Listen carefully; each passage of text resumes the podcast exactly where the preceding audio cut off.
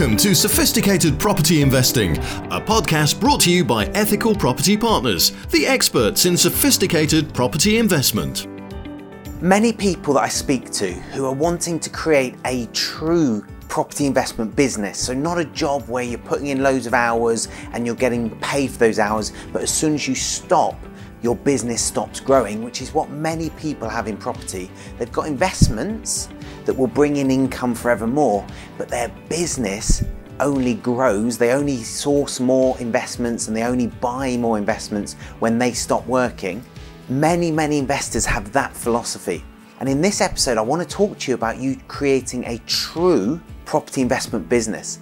And it starts with one thing it starts with team you need to employ team in your property investment business. Now, some of you will think that that's a crazy idea. You might only have one, two, three buy to lets, and they're bringing you in a few hundred pounds, maybe 500 pounds profit per month. And you think, I can't possibly employ someone. I've not even replaced my own income yet. But here's the thing many of my clients have bought on their first member of team before they can truly afford to pay that person. In fact, if you listen to Brad Sugars, founder of Action Coach, he talks about employing someone when you can afford 40% of their salary. And what my clients have done when they've bought someone on is they've realized that actually that person helps them to buy way more property, helps them to do way more with those properties, so monetize them in a far better way, frees them up to do the higher level value tasks. So, my recommendation that for the first team member you should bring into your buy to let business or your property investment business is to actually bring on a personal assistant.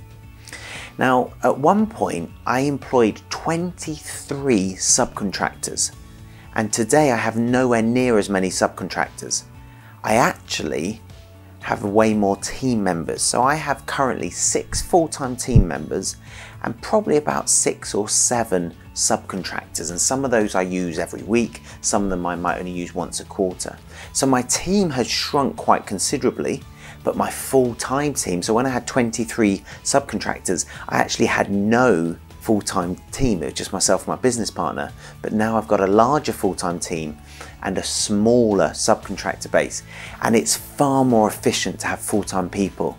So if you're using a virtual assistant, if you're using virtual assistants, Perhaps you've got some subcontractors, and we're really good at using subcontractors in our property businesses. Often you'll have a letting agent, often you'll use estate agents, you might have workmen, you might have conveyancers, etc. etc. You'll have an accountant, you'll have an architect, but none of these people are 100% focused on your business, and that's what you need. And so, my recommendation is that your first hire is a personal assistant. So, someone who's to do the low value, low enjoyment tasks.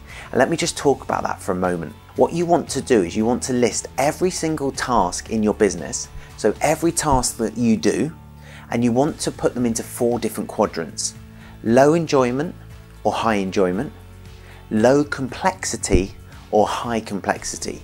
And what you can do is you can actually then create a graph of the lowest enjoyment and simplest tasks.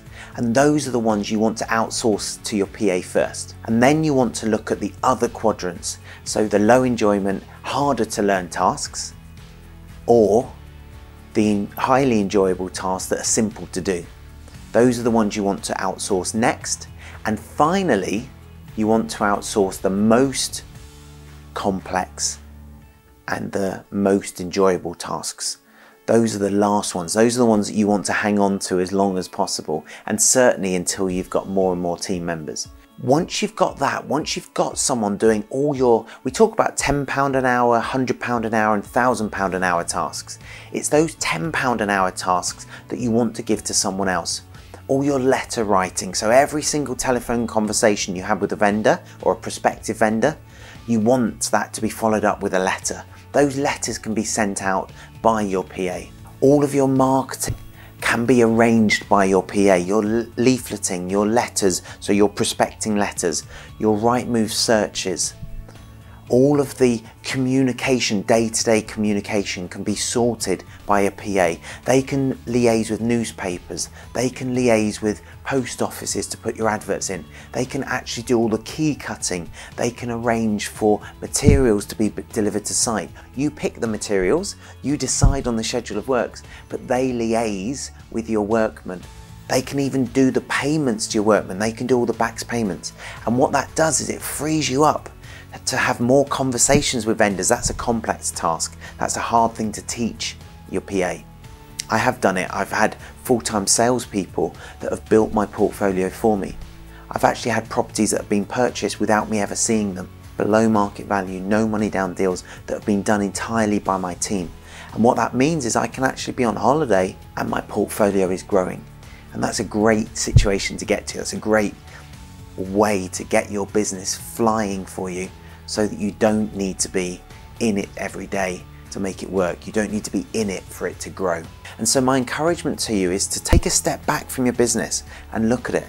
If you currently don't employ anyone full time, imagine what having an intelligent, motivated, positive person in your office, and office can be a very loose term, it can be working from home and you meet twice a week in a coffee shop, it doesn't you don't need big overheads to have an employee. Having someone that's 100% focused on your business. I've had PAs that have been paid £16,000 a year.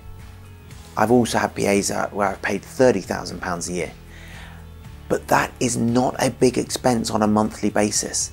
That's £1,800 cost to me, £2,000 two and a half thousand pounds, depending on the caliber and what you want them to do. Just think to yourself if they help you do one more deal in the year and you flip that deal, you've paid for their salary. It is not difficult to make a salary in your business, but the value you get from that person can be massive.